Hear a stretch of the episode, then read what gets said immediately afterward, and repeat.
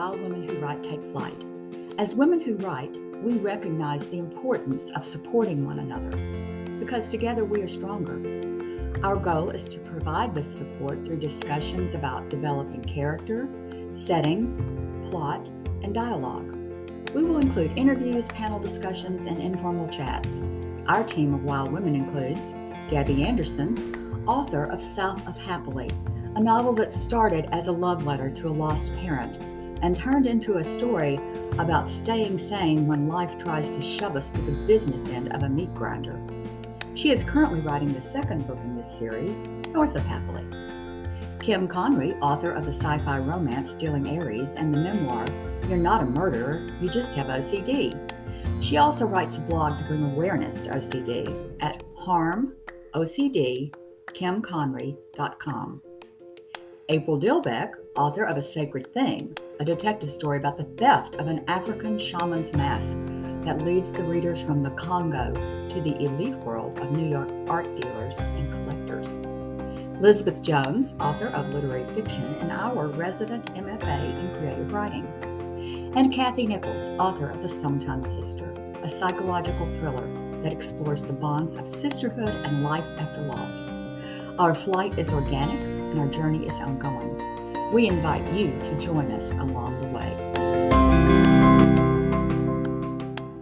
Welcome to Wild Women Who Write Take Flight. Tonight we have a special guest, Jennifer Jenkins, and we also have an honorary Wild Women Who Write member, Kat Feeler. We have never gotten a chance to actually meet her in person, but we all feel like we know her very personally. So she is also the one responsible for helping us to make all these wonderful connections with talented people like Jennifer.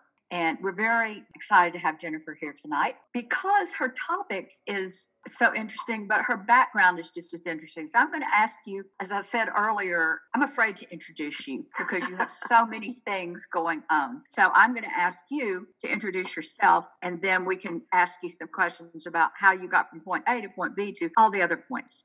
Okay, well, thank you very much. It's really lovely to be here, and it's very exciting for me to be talking about bourbon because who doesn't love bourbon? I have, I do have a very background, and it is kind of interesting to see how you travel from point A to point B.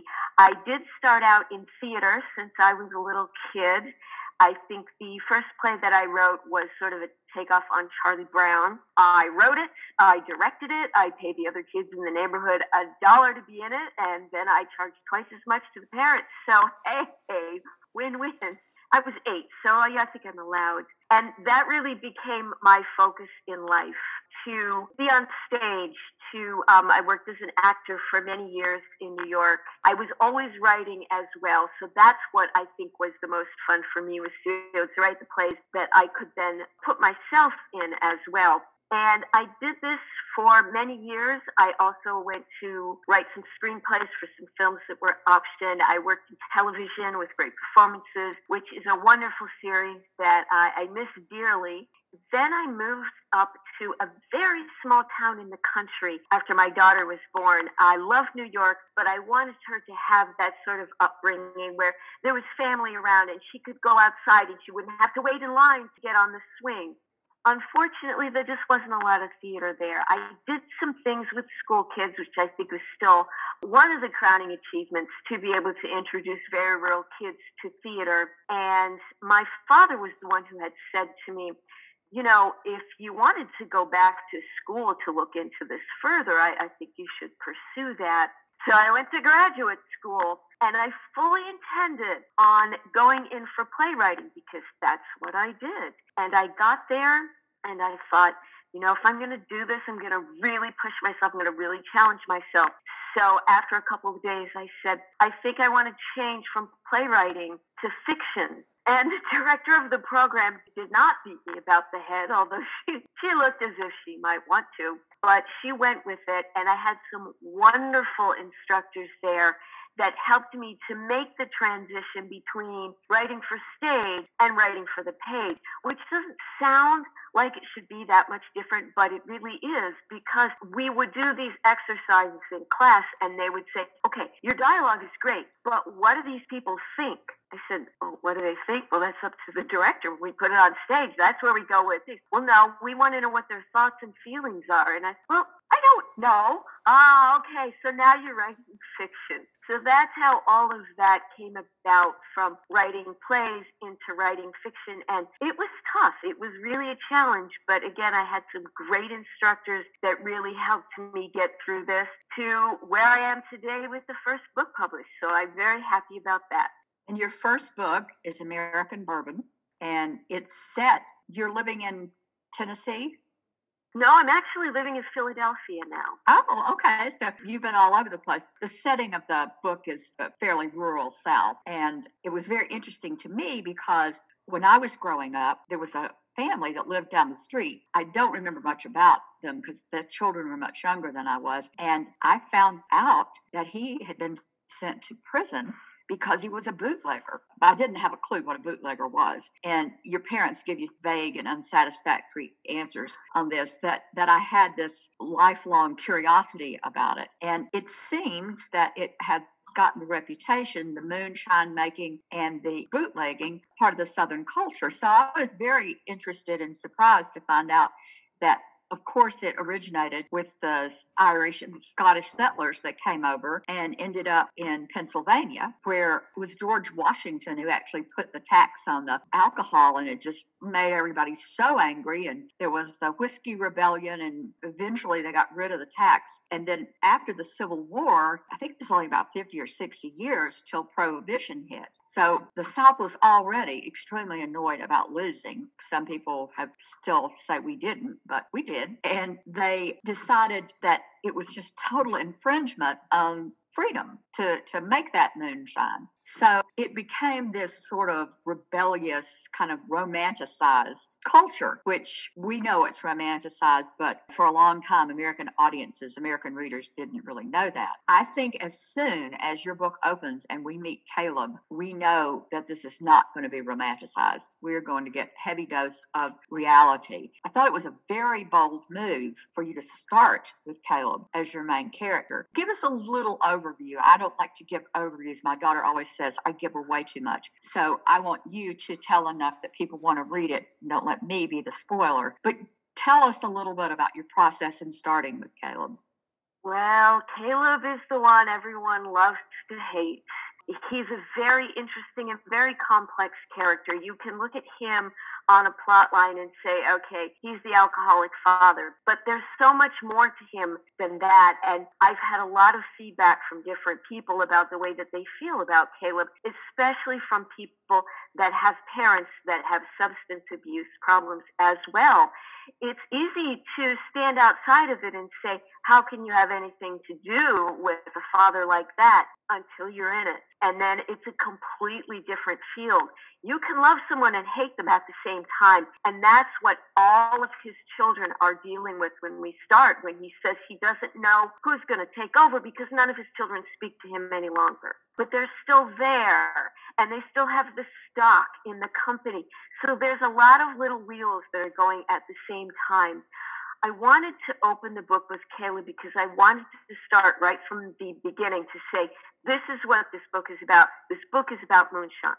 This book is about people who cook it, people who appreciate it, people who have this in their blood, essentially. And initially we think, well, Caleb's not that bad. He's got this company. It's all legal. He's bought the licenses and so forth. But the farther in we go, we realize, oh, wait, there's something else going on here. There's this whole separate still he's got hidden far into the mountains. And what about that? And how is that going to come into play as well? But I wanted to start out with moonshine. I wanted people to see that initially this is where we're going and this is the focus of the book.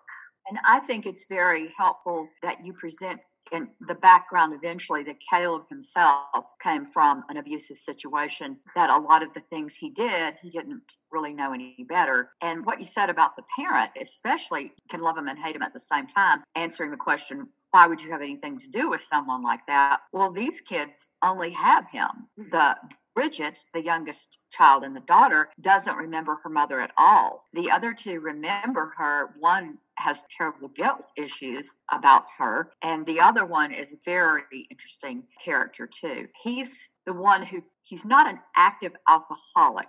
I think he too had an addictive personality, but the other two are products of an alcoholic background and they didn't obviously choose to continue the tradition, but somehow it just sort of happened for them. And that to me is especially tragic, but also very realistic. Bridget is an interesting character. I like that she's not Mary Sunshine, and I like that she's also got this manipulative streak going. Would you say all of the kids, all of the people in the book are manipulative? Well, if we look at the general population, I would say everybody's got a little bit of that in them. It depends on what matters to you most. And uh, Bridget, being the youngest, she was just two when their mother died. So she and her father, it completely went off the deep end at that point. So she's really been on her own. Yes, her brothers did help to raise her, but her determination is she's going to take over this company and she's going to make it into something great. And she really believes this. And you have to respect the optimism of the young because it's going to happen no matter what. And so when her brother Matt comes in and he's older to say, Well, I don't know if this is going to work the way you think it's going to work. Yes, it is absolutely is and i'm going to do it and that's that and you're going to help me. And so i love that about her um, to be so forthright in what it is exactly that she wants to do. She's too young to see that there are all kinds of obstacles going in her way. And sometimes maybe that's what we need is to say i'm going to put these blinders on and i'm not going to think about what's in my way. I'm just going to go forward and i'm going to do it. Because if we do that then you can be a playwright that writes fiction and everything works out fine. Because you, you don't spend the time saying, oh, no, I can't do that because I don't know how, because you don't know until you try. So that to me is the beauty really of Bridget.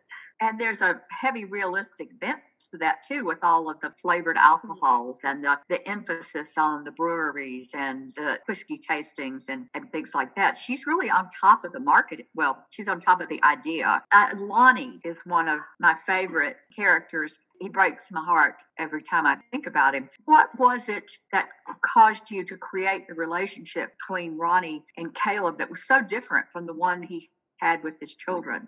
The relationship started even before Caleb had met Maeve, his wife. So he was completely on his own at that point. And he had, of course, seen Lonnie come and go in the barn, even though Lonnie thought he was so well hidden. He was just seven, so he didn't know. And Caleb realized when he sees him eating out of the dog dish that this kid is alone, he's abandoned, that nobody cares, and living out in the Blue Ridge Mountains the way that he does, this isn't something that is unusual, which is what is really sad. And Caleb decides that not only does Lonnie need him, but maybe he needs Lonnie as well. He needs someone to take care of. He needs to be needed, essentially. And so that's what makes him take Lonnie in. And he does, in fact treat Lonnie better than his own children because Lonnie comes from nothing. He, he never finds his parents again or his brothers and sisters. He is completely loyal to Caleb to a point. So we also see him back and forth, not knowing how far should he go, how how close is he to Caleb? And if there's a decision that needs to be made between Caleb and the kids, that's where Lonnie really rides the line there. And he's also one of my favorite characters because he's just so he he comes from nothing and he carves out a good life for himself and I love that about him. I think part of his appeal to Caleb is Lonnie has no expectations of Caleb, no expectations from life. And I feel like Caleb has this, this idea that his children have these certain expectations that possibly because he feels guilty about being such a terrible dad, which is interesting because we don't get much of a second look at Caleb until I'd say three fourths of the way into the book, maybe a little further.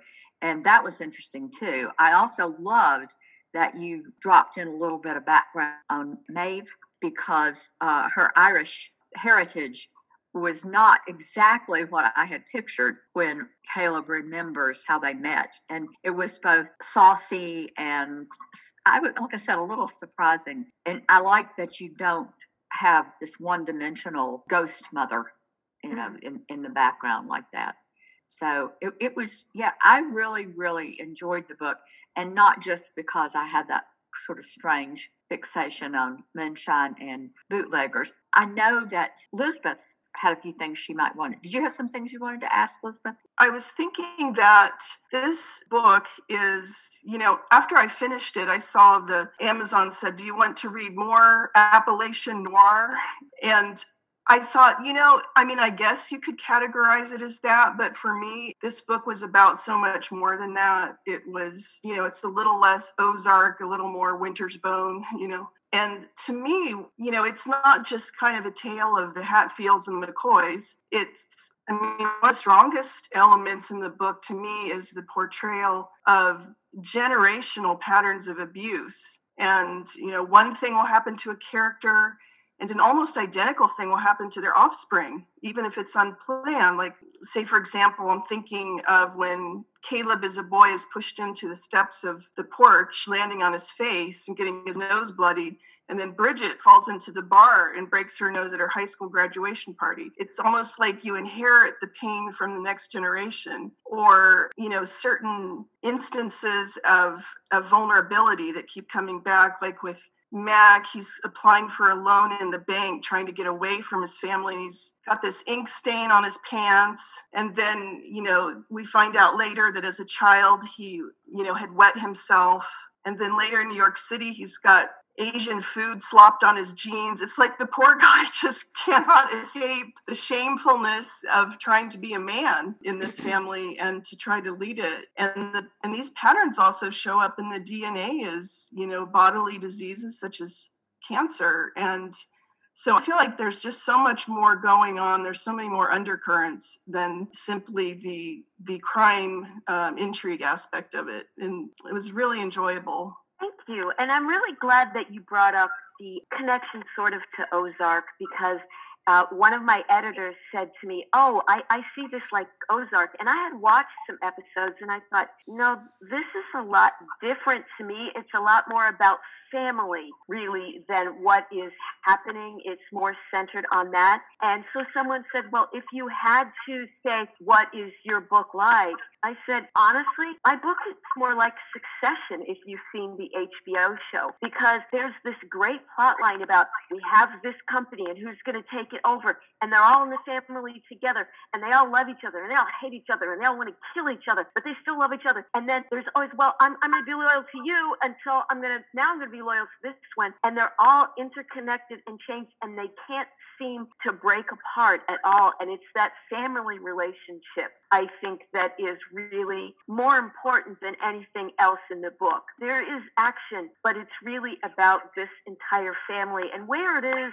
that they want to go with this. That's the most important. I've had people, uh, readers come up to me and say that the things they could really relate to were having an older brother that treated them this way, um, or assist people talk to me about Caleb and how they thought other people don't understand how I could still care for my father or my mother, even though she had been this way. And so that to me was what made it worthwhile when people would say, Thank you for being able to show this to people the way that it really happens. And I said, Well, Thank you for reading it. Yeah, and I think another thing that you brought out about generational abuse is there are layers and distinctions. And that kind of got me thinking about judging too harshly people who come from this kind of background and then start doing it themselves. And to me, the distinction is that it seems like Caleb's father was treating his sons this way out of fear and frustration because he's trying to prepare them for this very tough world. And so being a loving father is toughening them up. Whereas then when he's gone, Caleb's brothers are just outright mean bullies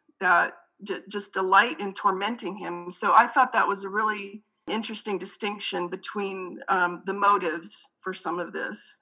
I did an immense amount of research into moonshine because I thought if I'm going to write about something, I really want to know what it is that I'm going to. And so I had a friend who lived in Virginia out in a very rural area who said, Come down here. I can introduce you to some people who may or may not give you their real names. I said, Okay, this sounds like fun. And so we went out on a tour and we, we drove up into the mountains and we got out and we walked around and he said, you know, these are the things that you really need to have when you're going to make moonshine. You need to have the water source. You need to have the tree cover. You need to make sure that you're close enough to the road, but not too close. And then we were walking by this stream, and he said, Okay, what we're going to do now is we're going to turn around very slowly and we're going to walk back to the truck because I see that there is a still there, and I think it's an old one, but it might not be. So before we get shot, let's just go back. And so it even goes on still today. And I actually do know some people in Pennsylvania who do make moonshine. The laws vary from state to state. For instance, in Pennsylvania, you can make moonshine, but you can't sell it. So you can give it away as a gift if you want to, but that's as far as you can go. And there are differences on percentages and what you are able to call it as well. But let me tell you something. The first time that I had and he was at a friend's barbecue, and he said, I want you to try my wine. He called it my wine. So he gave me this little tiny Dixie cup, and I said, I can do better than that. He said, Well, just have a sip and let me know what you think. So I threw that one back, and he said, Do you want another? I said, Of course I want another. So I had a couple more of those, and then I stood up, and then I fell down because that stuff is strong. And you don't realize how strong it is until, again, you try to stand up. So he had his fun with that. And then he started to explain to me all the ways that moonshine is made. He talked to me about the dirt and what he grew, the things that he put into his moonshine. He was very into elderberries, and so that was something that he grew a lot of so that he could make his wine, as he called it. And there's so much pride that I, I can't stress that enough, and I hope that I enough on mm-hmm. that in the book. Um, and the reason that I really went with bourbon is because bourbon is the one American alcohol. And that is a designation that actually makes it bourbon. It has to be at least 51% corn. It has to be in aged oak barrels and it has to be made in America. So, with our country really being relatively new, there's not a lot we could say, but we could say that bourbon belongs to us. So, while other people, I know in Poland it's very big, especially with imports, but you can't call it bourbon unless it's made in America. So, that's something that I thought we need to appreciate also. You mentioned the elderberries, uh, and I thought of cough syrup. And when when I was a child, I had asthmatic bronchitis, and my mother was a nurse, and she would bring all these remedies and shots and stuff. But when it got too bad, she would go to her friend and get just a relatively small portion of moonshine and use it with Vicks Vapor Rub on my chest. I did not drink it, but I felt it. And I remember thinking, what in the world is that? And then occasionally she did a hot toddy, but I'm pretty sure that was actually with bourbon, not with moonshine. or I might have had some mental disorders. but it is interesting how it does play into the lives of people who've been around it. You know, it doesn't have to be the South. Obviously, Pennsylvania has a long tradition and of pride with it. We just think about the Blue Ridge Mountains and Rocky Top, Tennessee, and all of these places where you better not be walking too far into the woods and come across somebody still because that's important to them. So it, it, touches to me on a lot of things that are both Southern and universal. And the ideas that the Irish and the Scots brought when they came over, and many of them settled in the mountain areas. And so we have this sense of fierce independence and all of these qu- qualities that are both positive and negative, the same way the moonshine has positive and negative connotations. I think that there's just like Liz was saying, there's so much in the book. Kat, you introduced us to this lovely author. Do you have anything you'd like to add? No, but I really had fun reading the book. I spent some time in Tennessee, and I had a friend, a native of the town. It was uh, the University of the South, so Sewanee, Tennessee, in case anybody's heard of it. It's very, very small, and it's mostly a university, but the local people are very, very interesting. And he took me hiking one day, and we were walking, and I had exactly that experience. He said, Stop, stop just stop. And I'm like, why? I thought, ooh, I'm going to see a deer or something, you know. so I was a city girl. I came from Miami. and uh, I was so excited. And then he's like, "No, no, we gotta go." Shh. he wouldn't tell me why until we were out on the road, and he told me why. And I I found your book really interesting, but I also love the layers. I love the generational like everything you know that Elizabeth was saying. I thought that it was really well put together. I grew up in Chattanooga, so I definitely know the University of Sewanee. Uh, it was a huge party school. And now I'm putting all this together as to the people there would know how to party because they knew how to get party materials. And it's just, it's very interesting to weave that into our backgrounds and how that affects how you grow up. Because I would imagine there would be people who would be calling uh, family services if they knew that my mother had been rubbing alcohol on my chest, but it helped, you know. And she, like I said, she was a nurse. So it just does tell us more about ourselves ourselves than I think we sometimes realize. Now, it was not part of your growing up background, though, Jennifer. No, not at all. My father, who I, I always have to say was nothing like Caleb, he was wonderful. He encouraged me all the way with my writing, and he actually grew up a farmer. So it could not have been farther from what he grew up to see me going off to college and saying, "Yeah, I'm going to major in theater." He's like, well, okay, if that's what you want to do, that's what you should do.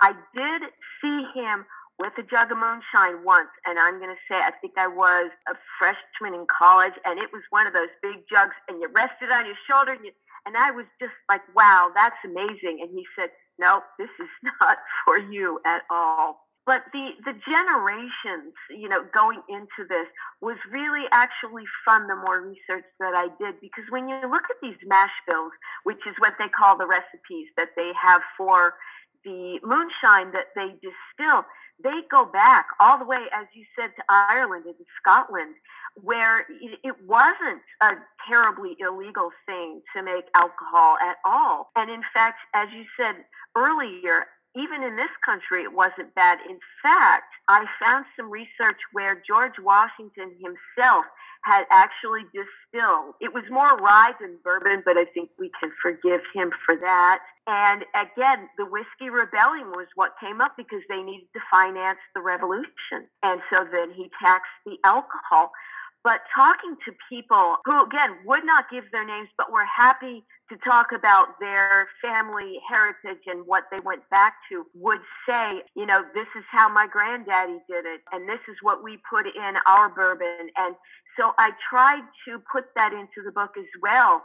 The reason that it's called bourbon sweet tea is because on their land they had a lot of fruit trees and they had a lot of peaches. And you use what you have. So they took those peaches and put them into the bourbon and that's what made them stand out. That's what made their product special. People still do that to this day. And i don't see especially when you think about these people were making their moonshine and everything was fine pretty much through up until the depression and there was nothing and they had no jobs they had no food.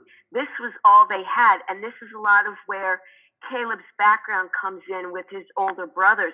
All they had was moonshine so they really needed to protect that and this is also a historical fact for a lot of people that all they knew how to do was make alcohol. And also the fact that people would give up a lot to have alcohol instead of even having a new coat. So you can judge that harshly maybe today, but at the time, we don't know what it's like to live in those times. So we have to step back and say people did what they needed to do to survive. And that also goes along with the generational things of why does no one ever call child services on Caleb and say, "Your daughter, I mean, she's she's out of control because Caleb has all the money. He's built that town, he put in the fire department, he built the library, and everyone's just a, little bit afraid of Caleb. So they do what they can do, but then we get to the fact where Bridget is involved with the library, and the librarian who thinks this is just a terrible thing, and she's going to take care of this girl. And then all of a sudden, she's just gone. She's gone. She's not in the library. She's not in the town. She's not in the state. No one knows what happened to her. We can leave that up to imagination, maybe. But that's how far it goes with the generations and the abuse, again, that gets handed down over and over and over again. So we can always go back and we can we can love alcohol and we can curse alcohol at the same time. I thought that was especially interesting when Caleb did sort of disappear the librarian because it was his way of showing his love for his daughter without real I mean he just was furious that this woman had somehow hurt his little girl and yet she had no idea of the depth of his emotion and he got angry with her because she wasn't appreciative. I mean it was like it's like this communication thing too and how hard it is for people to communicate. And we could also get into a comparison with moonshine and marijuana which i think is fascinating and the whole different types of i forgot what you call it but the, the variations of pot that people are very proud that theirs has this and theirs has that. It's getting very complicated but it, it's interesting that people do take pride in these things that we could judge them, but we we like the products. You know, we could we'd have to judge ourselves too. Gabby, did you want to ask anything? Anybody want to ask anything? Um, anything we didn't ask? No, I was I was going to say when you were talking about uh, people making moonshine or something in Poland, I remember my mother saying when she was probably about 21 and 22 before the Hungarian Revolution, she was a pharmacist and they made moonshine well, they made vodka. They distilled vodka in the pharmacy because you couldn't get it anywhere. And so they made it too. It's probably every country, anytime, you know, there's a scarce resource, people find how to make it. And there's always stories around that. They did that here too during Prohibition. Um, pharmacists could still make alcohol but you needed a prescription to get it. So of course, who who owns that? Well, all the rich people went got their prescriptions because I have a, ner- a nervous problem. Yeah, that's a nervous problem. So they could go to the pharmacy, and they could get their uh, medicine, and that would make them feel better. So it's always going to be there. Right. I have to ask her about that. I have to ask her if she needed a prescription or who who taught her how to make it. Yeah, this, I think the, this book did generate a lot of questions, a lot of introspection. And even though it was very tragic in a lot of ways, there were redeeming things in the way the family worked it out. I mean, they, they, and Bridget, I think, was the, the linchpin in that. She made sure she was, like you said, she was the youth who's saying, no, we're going to do this. And it wasn't just, we're going to keep the company, we're going to make a go of it. It was, we're going to be a family whether you like it or not. And that was very heartening. Uh, speaking of Bridget and the family, what's next in your plans? Do you would you ever write revisit your characters? Not necessarily a sequel, but uh, a revisitation, or what are you planning next? I've had several people come up to me and say, I love the backgrounds with Caleb and his brothers. Can you take us back there? And I said, Wouldn't you rather I just hit you right now? Um, but that was really fun to work on. And a lot of that was really based on historical research at the time. So that's something that I'm sort of keeping on the back burner. I have started a new book. Has nothing to do with moonshine. It's about a lovely little group of Manhattan moms who are desperate to get their kids into the right school, but they don't all live in the right district. And so one of the mothers comes up with this great idea, but she has to sort of fudge the facts a little bit, and then the lies start to grow one on top of another until it actually turns into murder.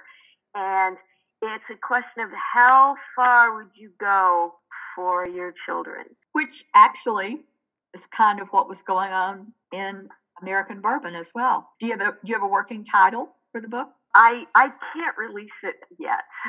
Oh, cool.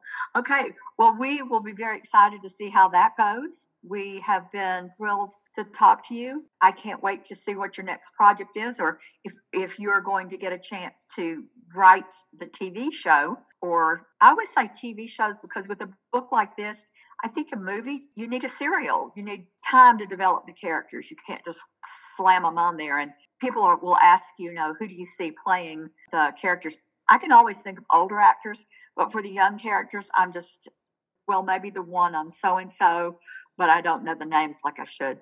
That would be a happy problem to have, however, for you and for any of us. So it's just been so much fun to talk to you. And I hope that you'll keep us updated on when the book, then your next book comes out. And for our listeners, if you haven't read American Bourbon, I think you should belly up to the bar and give it a shot. Oh, that was terrible. But thank you again, Jennifer, for being with us. Thank you so much for having me. It's really great for me to actually talk to women about the book and about all the different aspects. And not only that, but to talk to other women writers. Um, that's kind of a thrill for me. So I'm really appreciative and thank you for having me.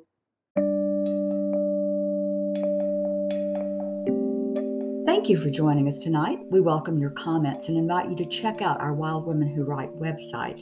Until next time, keep writing and stay wild.